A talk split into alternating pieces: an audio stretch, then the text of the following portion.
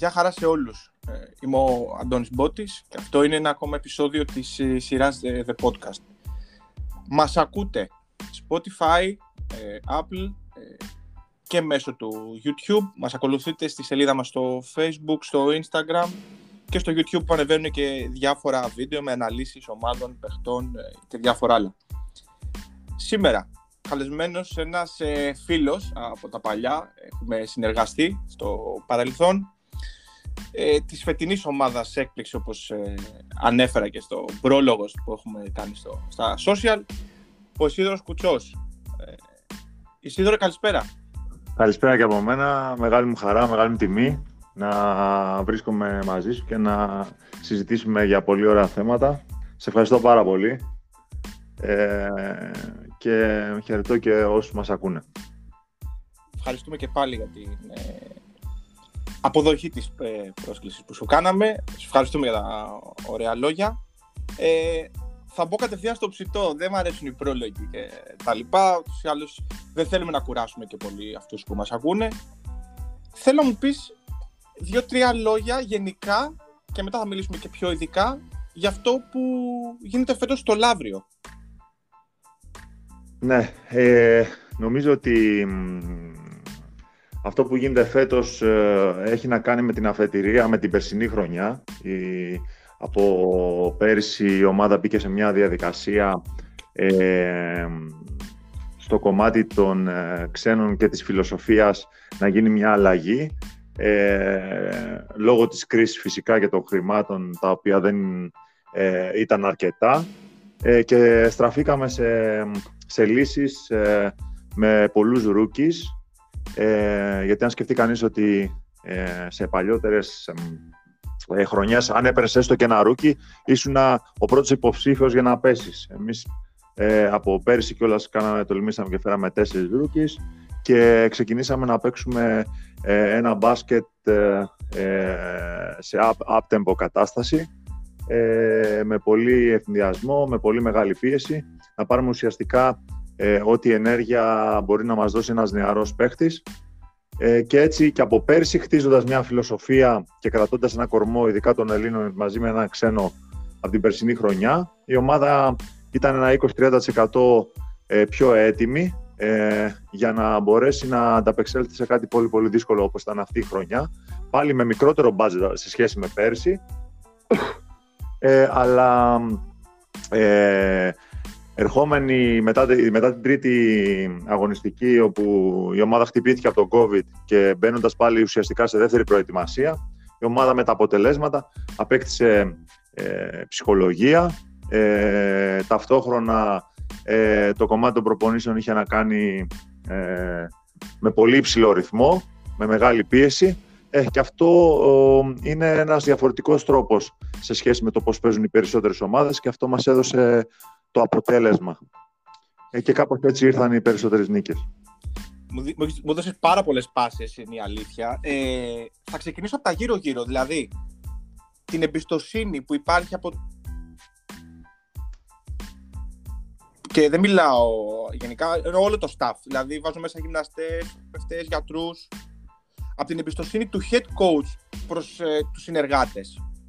Γιατί δεν μου αρέσει να λέω ε, βοήθεια κτλ. Πλέον Όπως έχει γίνει το μπάσκετ, ε, είναι συνεργασία. Νομίζω ότι έχουμε αφήσει πίσω αυτά, τους όρους, ας πούμε, βοηθή κτλ. Ναι, ναι.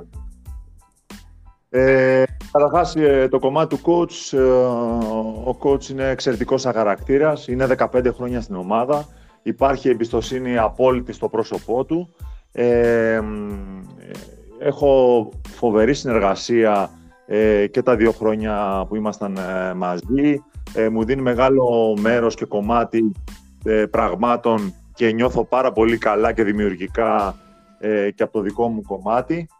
Ε, η διοίκηση πραγματικά σου αφήνει πάρα πολύ χώρο να μπορέσεις να δουλέψεις ε, και είναι και πάρα πολύ σημαντικό στο κομμάτι της προπονητικής και του προπονητή, του πρώτου προπονητή, ότι γνωρίζει πολύ καλά και σε κρίνει τον συνεργάτη του ή τον, ε, ε τον ε, ε, βοηθό, μπορεί να τον να τον κρίνει, τον κρίνει μάλλον ο προπονητής, που είναι πάρα πολύ σημαντικό. Οπότε γνωρίζει πολύ καλά το, τη δουλειά σου, ε, το χαρακτήρα σου και αν θέλει να σου πει κάτι θα σου μιλήσει εντελώς μπασκετικά. Ενώ ε, τον πρώτο προπονητή ε, μπορεί να το κρίνει κάποιος πρόεδρος ο οποίος μπορεί να μην γνωρίζει και το άθλημα. Οπότε για μας ήταν ακόμα πιο εύκολο στο να μπορέσουμε να δουλέψουμε και να βγάλουμε ε, πάρα, πολύ, πάρα πολλά πράγματα ε, στο κομμάτι που μας αναλογεί.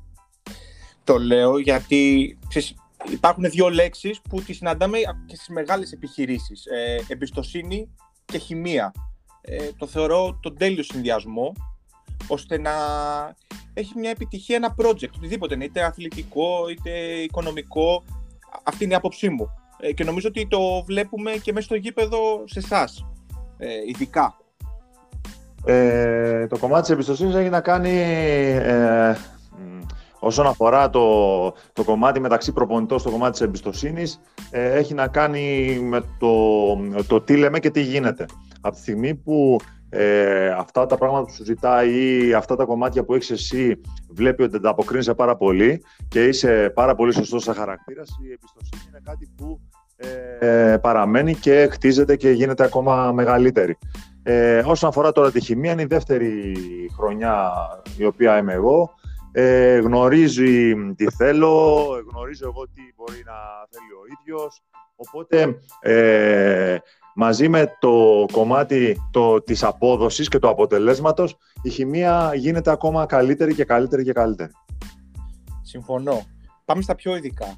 Ε, μου ανέφερες πριν ότι επιλέξατε με, με τις επιλογές αυτών των ε, rookies να ανεβάσετε το tempo του παιχνιδιού και σε άμυνα και σε επίθεση. Είναι μια ε, ας το πούμε παθογένεια του ελληνικού μπάσκετ, αυτό το πιο σκεπτόμενο μπάσκετ που λέμε έτσι λαϊκά. Ε... Δηλαδή πιο set επιθέσεις, πολύ pick and roll. Συμφωνώ, συμφωνώ. Ε, ε, μετά από ε, είναι, όπως το, όπως το, όπως το είπες, γιατί έχει να κάνει ότι όταν έχεις ένα πολύ ποιοτικό ρόστερ, μπορείς να παίξεις αυτό το μπάσκετ. Τι εννοώ, δηλαδή όταν οι παίχτες που έχεις έχουν εικόνες, όταν είναι πάρα πολύ ποιοτικοί, όταν μπορούν να βάλουν την μπάλα στο καλάθι, μπορείς να παίξεις σκεπτόμενο μπάσκετ, μπορείς να κάνεις το κάτι παραπάνω στο 5-5. Όταν όμως οι παίχτες οι οποίοι ε, έχεις φέρει είναι πρώτη χρονιά στην Ελλάδα, δεν γνωρίζουν τη λίγα, δεν γνωρίζουν το, το ευρωπαϊκό spacing, δεν γνωρίζουν τα ευρωπαϊκά play και παίζουν από τα κολέγια τους με μια φιλοσοφία που μπορεί να έχει ο κάστοτε coach 10 χρόνια, 15 χρόνια και 20 χρόνια, μια συγκεκριμένη φιλοσοφία επιθετική και αμυντική, τότε δεν μπορείς να πας σε σκεπτόμενο μπάσκετ. Ε, τώρα όσον αφορά και το κομμάτι που μου είπες, στο, στο γενικότερο κομμάτι, δεν νομίζω ότι οι Έλληνες παίχτες ε, μπορούν να ανταποκριθούν σε τεράστιο βαθμό στο σκεπτόμενο μπάσκετ. Γιατί υπάρχουν Αμερικάνοι που αυτή τη στιγμή ε, και ποιοτικά και στο κομμάτι του DNA αλλά και στο κομμάτι των εικόνων είναι πολύ πολύ πιο πάνω. Οπότε θεωρώ ότι μας ταιριάζει πιο πολύ στο ε, να πάμε σε ένα πολύ πιο γρήγορο τέμπο γιατί μπορείς να βρεις πάρα πολύ ε, εύκολους 10 ε, με 20 πόντους από αυτό το κομμάτι. Συμφωνώ. Ε, εντάξει, άλλωστε νομίζω το βλέπουμε και σε μια καλύτερη έκδοση αυτό το γρήγορο και συνάμα οργανωμένο μπάσκετ ε, στο ισπανικό μοντέλο. Δηλαδή βλέπουμε ότι έχουμε γρήγορες επιθέσεις, πολλά σουτ, πράγμα το οποίο δεν το βλέπαμε τα τελευταία χρόνια εδώ. Νομίζω ότι σιγά σιγά αλλάζουμε κι εμείς. Δεν είμαστε ακόμα έτοιμοι να το απορροφήσουμε 100%. Νομίζω ψαχνόμαστε σαν ε, φιλοσοφία ακόμα ε, σε αυτό το γρήγορο παιχνίδι κτλ. Ε, και το λέω γιατί άκουγα τις προάλλες ότι πολύ πιο εύκολα οι Αμερικάνοι σουτέρ, κυρίως λευκοί, ε, μπορούν να ανταχθούν σε μια ισπανική ομάδα. Δηλαδή, ε, τους είναι πιο οικείο γιατί έχουν πιο πολλά coming off ε, συστήματα για shoot κτλ. Ναι. Δεν ξέρω αν ε, συμφωνείς αυτό. Αυτό, ναι, συμφωνώ. Ε, ό, όταν έχεις να πάρεις ένα σουτέρ, ε, δηλαδή, έχεις ένα σουτέρ ο οποίος στο πανεπιστήμιο βγαίνει από ένα off-ball και σκοράρει ε, ε, ε και το η ομάδα.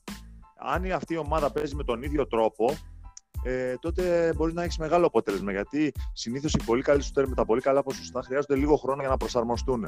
Οπότε, ε, βλέποντας ε, το κατάλληλο σημείο που σουτάρουν μαζί με τα κατάλληλα στήματα, μπορείς ε, κατευθείαν να τον βάλεις και να παίξει ε, πάρα, πολύ γρήγορα, πάρα πολύ σωστά στο κομμάτι που μπορεί να κάνει. Και το δεύτερο είναι ότι αν εσύ παίζεις γρήγορα και ένας πολύ καλός σούτερ βρει 2, 3, 4 σουτ στο transition, γι' αυτόν είναι πάρα πολύ σημαντικό το νούμερο αυτό στο να σκοράρει ένα ή δύο. Οπότε φαντάζομαι να κατευθείαν έχεις πόντι από το transition.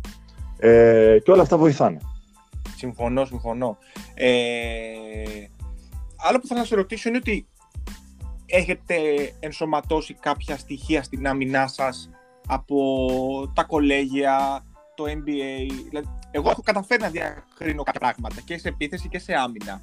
Ναι, ναι. Ε, κοιτάτε, θέλω να πω ότι κάνει πιο οικείο το, την όλη κατάσταση στους ε, καινούριους παίχτες, αλλά με προσαρμογές στην ελληνική πραγματικότητα. Ε, όσον αφορά, υπάρχουν κάποια κομμάτια στα οποία τα κολεγιακά ε, είναι πιο μπροστά από το ευρωπαϊκό και από το NBA, δηλαδή όπως είναι κάποια press. Όμως υπάρχουν και κάποια κομμάτια όσον αφορά τη στρατηγική, ειδικά αμυντικά, όπου η Ευρώπη ε, έχει φτάσει σε μεγαλύτερο επίπεδο, θεωρώ, και από το NBA. Ε, οπότε τι κάνουμε, προσπαθούμε να δανειστούμε κάποια πράγματα. Ε, παράδειγμα, από το κολεγιακό έχουμε κάποια ε, zone press, τα οποία μπορούν και τα αφομοιώνουν πιο εύκολα. Όσον αφορά όμως το 5-5, ε, από την αρχή της προετοιμασίας, από τη, ε, ουσιαστικά από τη δεύτερη εβδομάδα και μετά, ε, χτίζουμε την άμυνά μας βήμα-βήμα, κομμάτι-κομμάτι, ε, όχι μόνο στο, βίντεο, στο, στο γήπεδο, αλλά και με βίντεο. Και μπορούν οι παίχτες μας και μπαίνουν σε αυτό που πραγματικά ζητάμε. Ε, το πιο σημαντικό απ' όλα, ε, ειδικά αμυντικά, είναι να ε, δεν είναι τόσο το, το τι θα επιλέξεις να παίξεις στο πίσω κομμάτι της, ε, ε, του γηπέδου στην άμυνα. Έχει να κάνει πιο πολύ με το buy-in. Αν ο παίκτης δηλαδή πιστέψει στο σύστημά σου, ε, τότε ε, μπορεί να παίξει οποιαδήποτε. Συμφωνώ. κάτι άλλο να σε ρωτήσω. σχετικά με την επίθεσή σας. Κάνετε δεν θέλω να μιλήσουμε τώρα για scouting κτλ φαίνονται παιδιά από την ε, Αμερική, έτσι μου πει Ρούκης. Στείνεται η επίθεση στο μεγάλο ποσοστό ε, στο ένας-ένας. Ε, θα σου εξηγήσω. Ε, το, τα, τα πρώτα κομμάτια που ψάχνουμε ε, ουσιαστικά είναι ε, τα φίλτρα δηλαδή που βάζουμε έχουν να κάνουν με την αθλητικότητα, το οποίο είναι ε, πάρα πολύ σημαντικό κομμάτι για μας, αν, ειδικά αν φέρουμε νεαρό παίχτη. Και από εκεί και πέρα έχει να κάνει με το κομμάτι, πέρα των άλλων στοιχείων, έχει να κάνει το κομμάτι του ένας-ένας, έχει να κάνει με το ένστικτο. Δηλαδή, όταν ένα παιχνίδι θα πάει στην ισοπαλία και εκεί που θα καίει ουσιαστικά, χρειάζεται έναν, αν έχεις και δύο παίχτες που μπορούν να παίξουν ένας εναντίον ενός, δηλαδή να δημιουργήσει το δικό τους καλάθι, είναι ότι καλύτερο στο να μπορέσεις να έχεις ε, περισσότερες πιθανότητες για να κερδίσεις το παιχνίδι. Οπότε το ένα-ένα ήταν πάντοτε καθοριστικός παράγοντας ε, στο να έχει η ομάδα ένα ή δύο παίχτες για να μπορέσεις να ε, βρεις κάποιους πόντους όταν το παιχνίδι θα και γιατί ο καλύτερος προπονητής να είσαι ε, είτε αμυντικά είτε επιθετικά, ε, τα συστήματα δεν θα βγουν πάντα. Οπότε κάποια στιγμή θα πρέπει να εμφανιστεί το ένστικτο και να, εμφανιστούν, να έχεις κάποιους παίχτες οι οποίοι μπορούν να, να δημιουργήσουν το δικό σου καλά. Να έχουν και την προσωπικότητα να μπορούν να. Μπράβο. Ακριβώς. Το λέω γιατί θέλω να το συνδυάσω όλο αυτό ε, με τις νέες γενιές ε, παιχτών που, που έρχονται από κάτω. Ε, κυρίως, OK, okay, αλλάζει, δηλαδή βλέπουμε πλέον ε, πιο, πιο γρήγορο μπάσκετ, ε, αρκετές φάσεις στο ένας-ένας. Μήπως πρέπει να δώσουμε παραπάνω βάση στις ε, ακαδημίες. Το λέω γιατί. Είναι πολύ εύκολο να πούμε α, ε, μία ομάδα δεν βάζει τον τάδε παίχτη. Μήπως αυτός ο παίχτης δεν είναι έτοιμος να παίξει αυτό το μπάσκετ. Δηλαδή, είναι, ξαναλέω, το πρόβλημα να το μεταφέρουμε στις μεγάλες ομάδες ενώ το πρόβλημα μπορεί να υπάρχει ε, στις ακαδημίες. Θεωρώ πάρα... το σκέφτομαι. Ναι, ναι, θεωρώ πάρα πολύ σημαντικό στο, στο κομμάτι των ακαδημιών και γενικά στις μικρότερες ηλικίες ε, να γνωρίζει ο παίκτης τα βασικά. Δηλαδή, ε, τρίπλα πάσα σου και ισορροπία, όπου μπαίνει το τέταρτο στοιχείο μέσα στα βασικά. Γιατί ουσιαστικά το μπάσκετ παίζεται με τα βασικά. Αν έχεις τα βασικά, ε, μπορείς ε, να παίξεις στο υψηλότερο παιχνίδι. Δηλαδή, αν σκεφτούμε ότι οι πολύ καλοί παίχτες, ε, οι οποίοι αγωνίζονται αυτή τη στιγμή στην Α1, στο NBA, στην Ευρώπη, είναι ε, εξαιρετικοί, είναι σε εξαιρετικό επίπεδο στο κομμάτι των βασικών. Ε, το ένα κομμάτι είναι αυτό. Το δεύτερο κομμάτι, όσο μετά όμως ανεβαίνει η ηλικία, παιδικό, εφηβικό, θεωρώ πολύ σημαντικό κομμάτι, τεράστιο κομμάτι, το κομμάτι ε, όταν έχεις δηλαδή αποκτήσει μια πολύ καλή βάση των βασικών, το κομμάτι του pacing. δηλαδη να μπορέσει ο έφηβος όταν εμφανιστεί σε ένα αντρικό να ξέρει πώς να κινηθεί όταν κινείται η μπάλα. Γιατί φτάνουμε σε ένα σημείο και αυτό που ε, είπαμε και πιο πριν ότι μπορεί να μπει κάποιος παίχτης και να βλέπεις ότι μπαίνει ας πούμε, κάποιος παίχτης σε ένα παιχνίδι και δεν ξέρει, μένει ακίνητος. Δεν μπορεί να κουνεί, δεν, δεν κινείται ανάλογα με το πώς κινείται η μπάλα. Δηλαδή, θεωρώ εκτός από τα βασικά και το spacing ένα πολύ μεγάλο κομμάτι. Και το τρίτο κομμάτι έχει να κάνει με την αθλητικότητα. Δηλαδή, ο παίκτης πρέπει να είναι αθλητής και ο παίκτης πρέπει να προετοιμάζεται ε, τα καλοκαίρια ε, στο κομμάτι της αθλητικότητας. Να βγει στο στίβο, να βγει στα βάρη. Πέρα από τις ε, ατομικές προπονήσεις. Συμφωνώ, γιατί ε, όταν κάνεις συγκρίσεις με...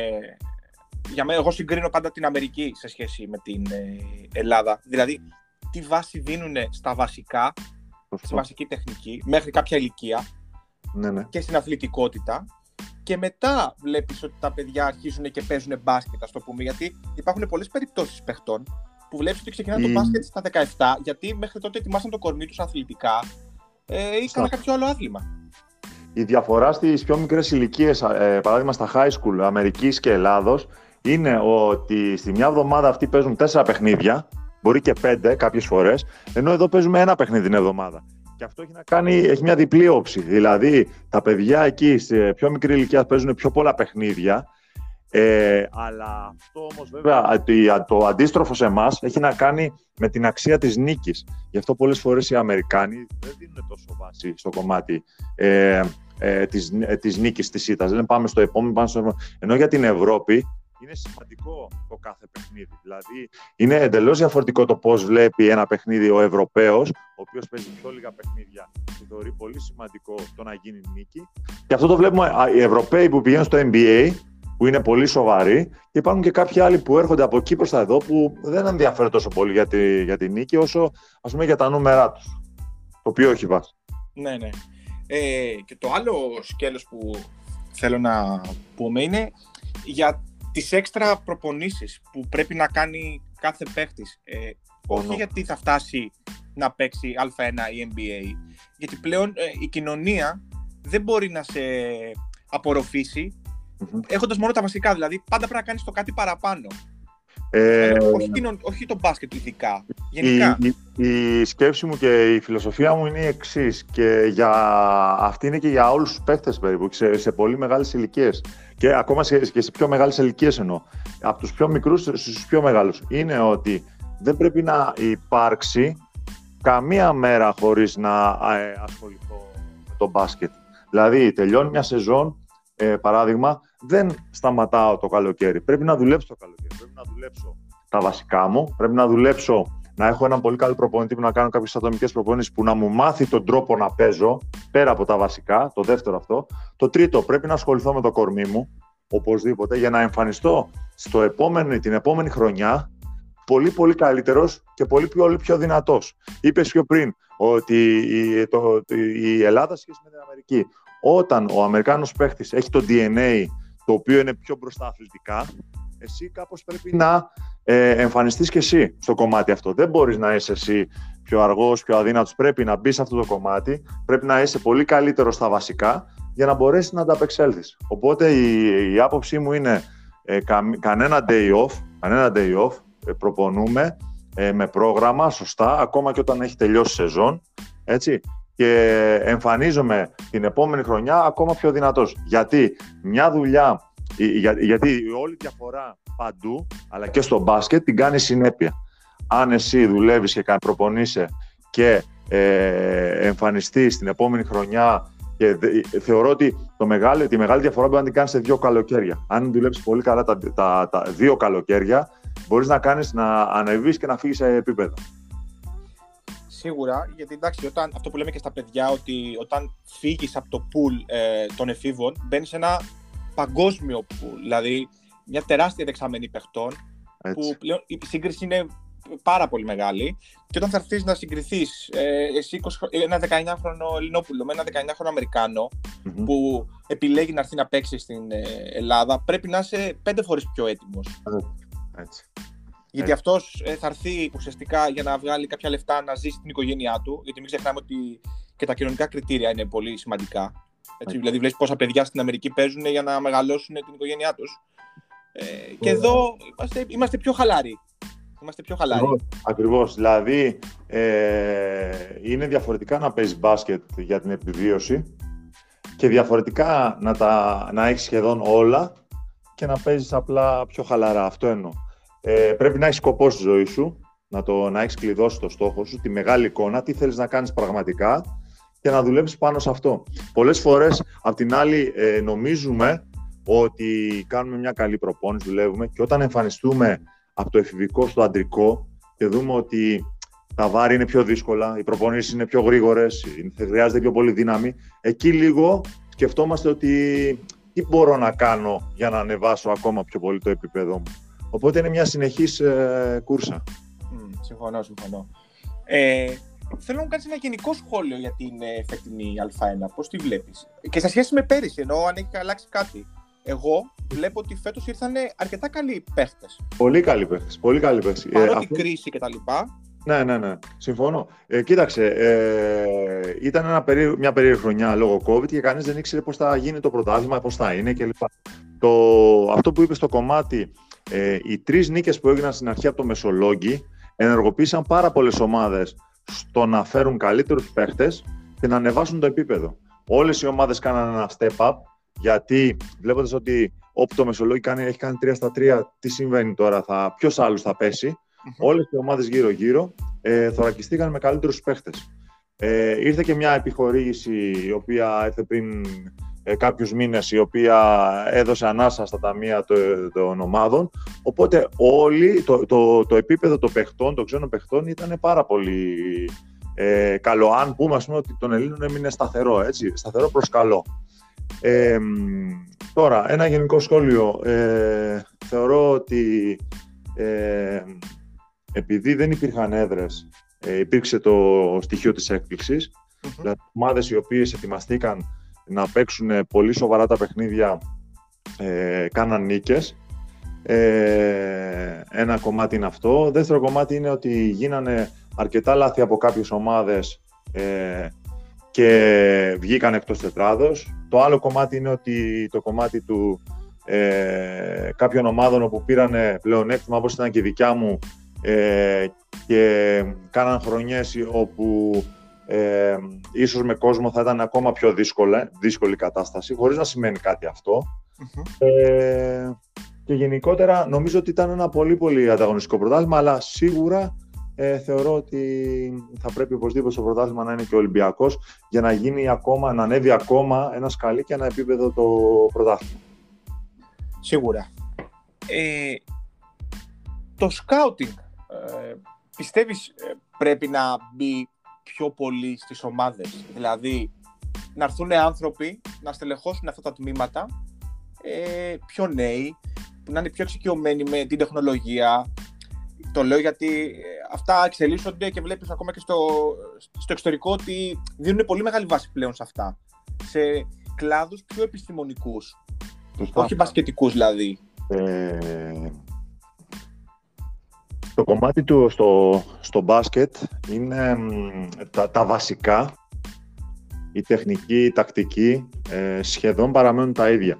Αυτό που αλλάζει ουσιαστικά στο κομμάτι του μπάσκετ είναι η τεχνολογία. Ακριβώς. Δηλαδή, η τεχνολογία στο ε, πώς ε, μπορεί να γίνει η ανάλυση ε, σε ένα παιχνίδι ε, σε, όλε, σε όλους τους τομείς. Τώρα από εκεί και πέρα ε, το scouting είναι ένα θέμα το οποίο είναι πάρα πολύ σημαντικό Ε, όσε, όποιες ομάδες ε, το βλέπουν πολύ σοβαρά ε, έχουν αποτέλεσμα.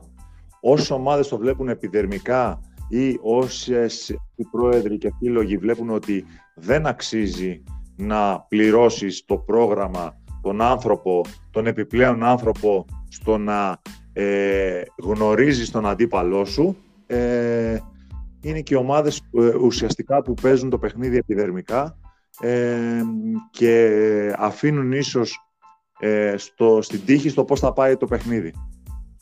Ε, συμφωνώ. Ε, και κάτι άλλο στο scouting, να ανοίξουμε την παρένθεση του recruiting. Δηλαδή, ε, να υπάρχουν άνθρωποι που μέσα από κάποιες πλατφόρμες που υπάρχουν πλέον ε, παγκοσμίως να βλέπουν παίχτες που να μπορούν να στελεχώσουν την ε, ομάδα τους. Είναι και αυτό ένα τομέα που πρέπει να εισαχθεί στις ομάδες. Να μπορούν να κάνουν προτάσεις αναθέση ε, σύμφωνα με τα φίλτρα που έχει θέσει ο προπονητής και η ομάδα και η φιλοσοφία, έτσι ώστε ε, βλέποντας, ε, επειδή αυτό που είπες και εσύ, η πισίνα των παιχτών είναι τεράστια, να μπορέσεις να διακρίνεις σύμφωνα με τα λεφτά που θέλεις και που πιστεύεις ότι θα έχεις και την επόμενη χρονιά, ε, παίχτες, ε, έτσι ώστε να μπορείς να επιλέξεις ε, τους καταλληλότερους. Ε, είναι σημαντικό θεωρώ ότι έτσι όπως βλέπω όλο, όλα τα staff της ομάδας των Α, της Α1, θεωρώ ότι θα έπρεπε όλες οι ομάδες να είχαν ακόμα έναν άνθρωπο, έτσι ώστε να γίνεται specialize αυτό που πραγματικά ε, θέλεις για να μπορείς να γίνει ακόμα καλύτερη δουλειά. Δηλαδή, αν βάλω κάποιον και ε, τον βάλω σε ένα συγκεκριμένο αντικείμενο και το ψάξει, και το ψάξει θα, το, θα το ανορθώσει, θα το, βάλει, θα, το, θα το πάει πάρα πολύ ψηλά. Ε, τώρα, αν ε, βέβαια υπάρχει θέμα χρηματικό, σου ξαναλέω ότι ε, οι πρόεδροι θα πρέπει να κοιτάξουν το κομμάτι αυτό πιο σοβαρά. Δηλαδή υπάρχουν ομάδες όπου έχουν πολύ μικρό coaching staff, υπάρχουν ομάδες που ε, το coaching staff που έχουν ε, δεν θέλουν να δώσουν χρήματα. Υπάρχουν άλλοι πρόεδροι όπου δεν θέλουν να δώσουν χρήματα για προγράμματα. Ε, αυτά όμως τα βρίσκεις μπροστά σου ε, είτε σε ήτες, ένα κομμάτι είναι αυτό, είτε σε άγνοια. Γιατί η πληροφορία που μπορείς να πάρεις από ένα πρόγραμμα, από έναν άνθρωπο επιπλέον, ε, είναι ταχύτητα. Και όταν εσύ γνωρίζεις πιο γρήγορα από τον άλλον το ποιον έχεις απέναντί σου, ε, τότε έχεις το προβάδισμα στο να κάνεις νίκη. Αν είναι εισάξει ομάδες, ας πούμε. Σίγουρα. Και ξέρεις, το λέω γιατί είναι, αυτά είναι μοντέλα που τα βλέπεις να τα ακολουθούν ομάδες ε, και σε επίπεδο Euroleague ε, τα τελευταία 5-6 χρόνια. Ε, γιατί σίγουρα η κρίση έχει επηρεάσει όλους, όλες τις ομάδες. Δηλαδή είναι ένα μοντέλο που το ακολουθεί ας πούμε, η Bayern. Και η Bayern ε, χθες έχασε στο Μιλάνο ε, στο σουτ. Ξαφνικά δηλαδή ε, βλέπεις μια ομάδα που Okay, ήταν μια συμπαθητική ομάδα στη Γερμανία, επενδύοντας κάποια λεφτά στο σκάουτινγκ ε, των παιχτών, των καινούριων κτλ. υποψήφιων. Ε, rookie, ας πούμε, στην ε, EuroLeague, βλέπεις ότι αποδίδει. Και είναι διαφήμιση αυτό για το σύλλογο. Η Bayern, όπως είπες, είναι διαφήμιση αυτή τη στιγμή για το τι μπορεί να κάνουν ε, και οι ελληνικές ομάδες. Δηλαδή, με μικρότερο budget, με μικρότερο budget να βρεις τον τρόπο ε, για να εμφανιστείς μες στην οχτάδα. Γιατί παλιότερα ήταν επιτυχία να πας Final Four, τώρα είναι επιτυχία να στην οχτάδα. Γιατί οι ομάδες έχουν ε, δυναμώσει πάρα πολύ και σε budget και σε παίχτες. Οπότε, εσύ που έχεις μικρότερο budget, πρέπει να βρεις τον τρόπο να μπεις στην οχτάδα. Να πάρεις το αποτέλεσμα. Και ξέρεις ότι είναι κάποιες φορές προτιμότερο να δώσεις κάποια λεφτά σε κάποιο τέτοιο πρόγραμμα παρά να πάρεις έναν πιο φτασμένο παίχτη που θα σου ζητήσει παραπάνω λεφτά, ρισκάροντας με δύο rookie, το οποίο μπορεί να σου φέρει και διαφήμιση.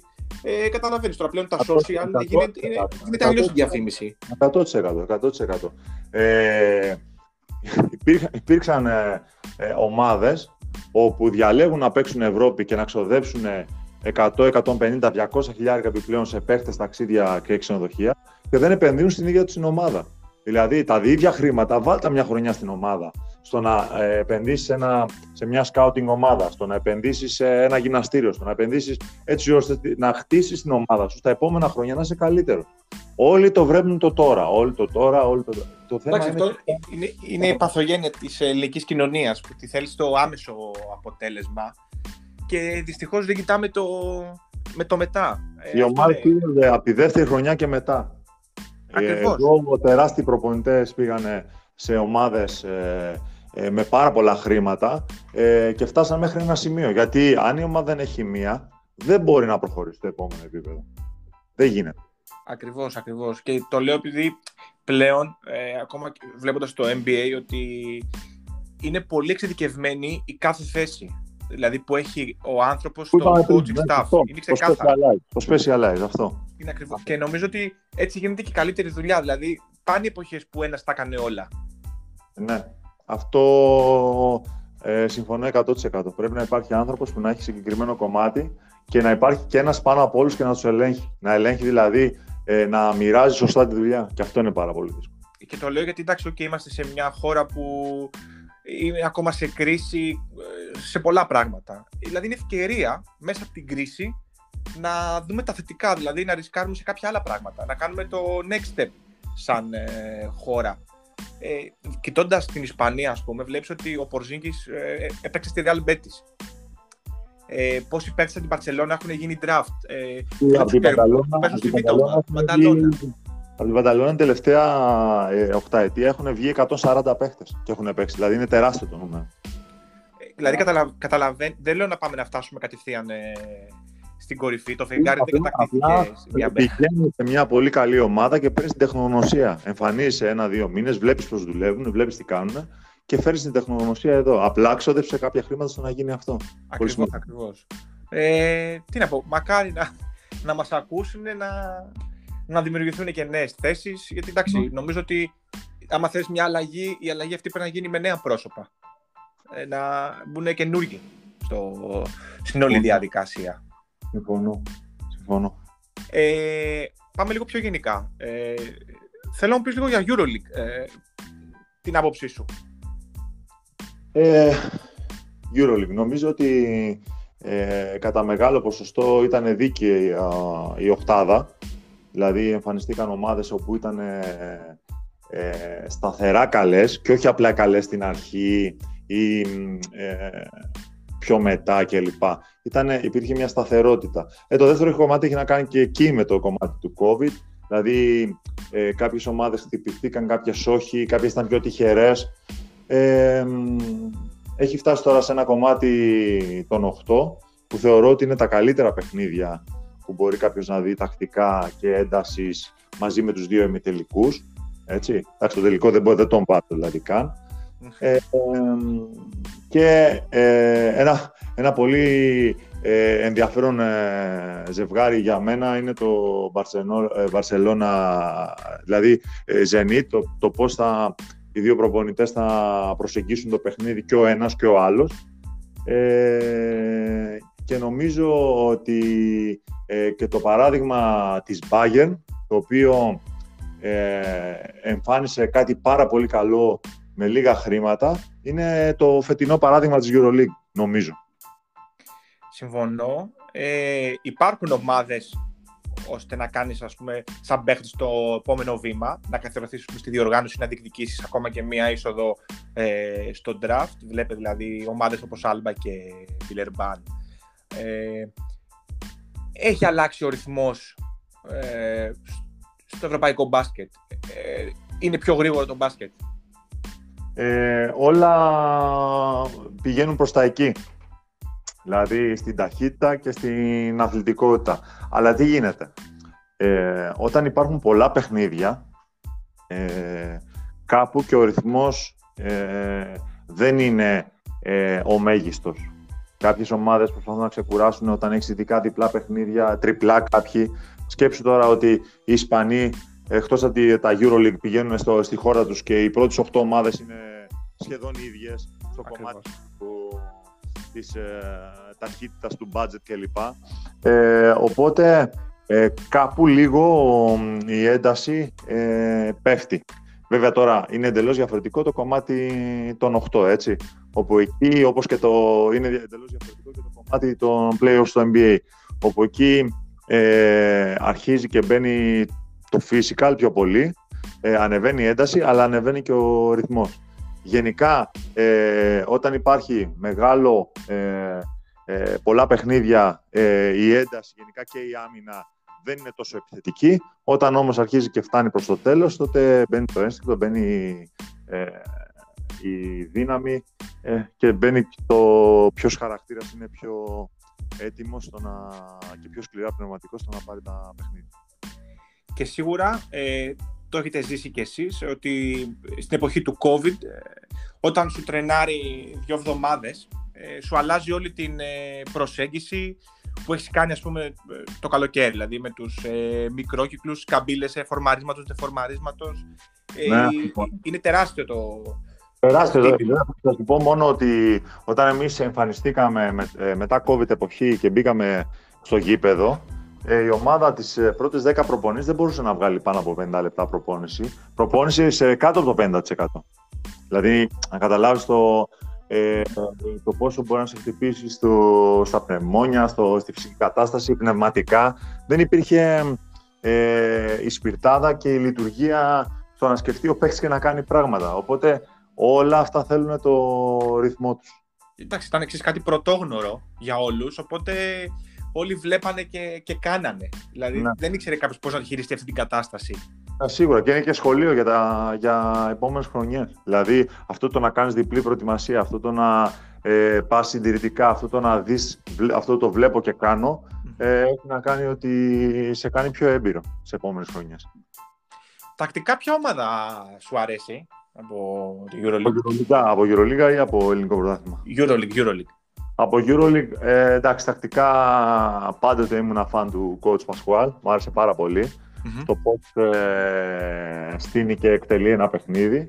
Ε, στο, για, ε, ίσως ε, και γιατί δεν τον έχω αντιμετωπίσει, ε, με δυσκόλυψε πάρα πολύ στο κομμάτι του scouting, μέχρι να καταλάβω τη φιλοσοφία και να μάθω πληροφορίες στο πώς κινείται για να μπορέσω να πιάσω πράγματα τα οποία κάνει ακριβώς.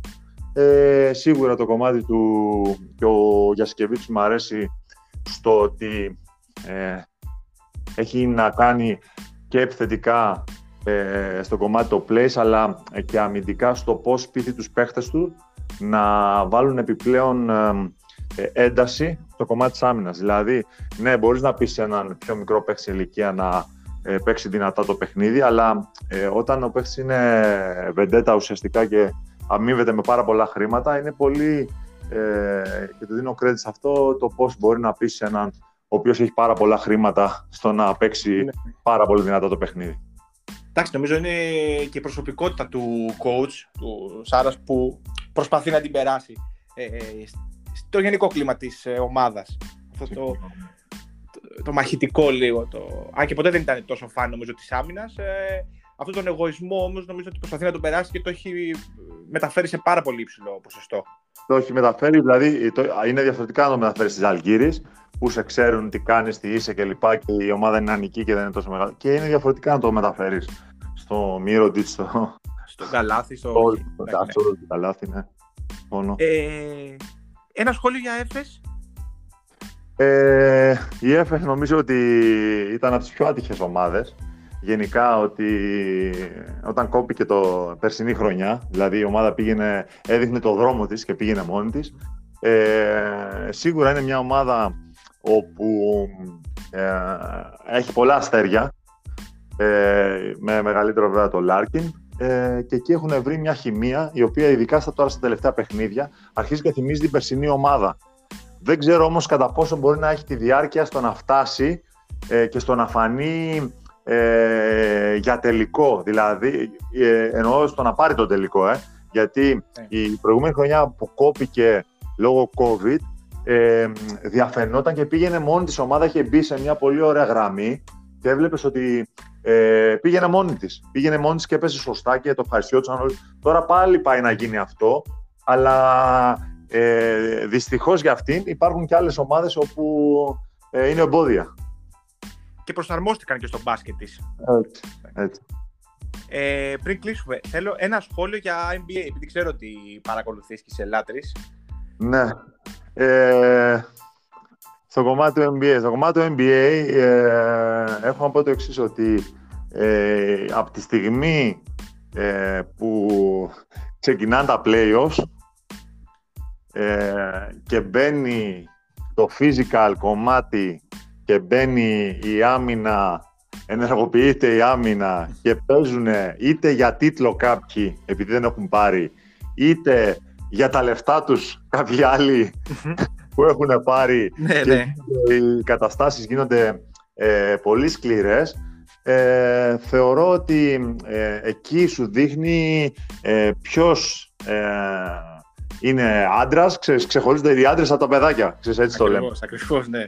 Ε, και είναι, ε, εμένα μου αρέσει πάρα πολύ ε, στο να βλέπω ε, το κομμάτι ε, του μυαλού, γιατί πολλοί προπονητές ε, αφήνουν κάποιο σουτ, άλλοι προπονητές παίζουν επιθετικά σε κάποιον άλλον παίχτη με ξύλο να δουν πώς θα αντιδράσει σε ένα πολύ δύσκολο παιχνίδι. Βάζουν δηλαδή κάποιον πιο, όχι τόσο καλό παίχτη, ρολίστα, στο να επιτεθεί σε κάποιον άλλον.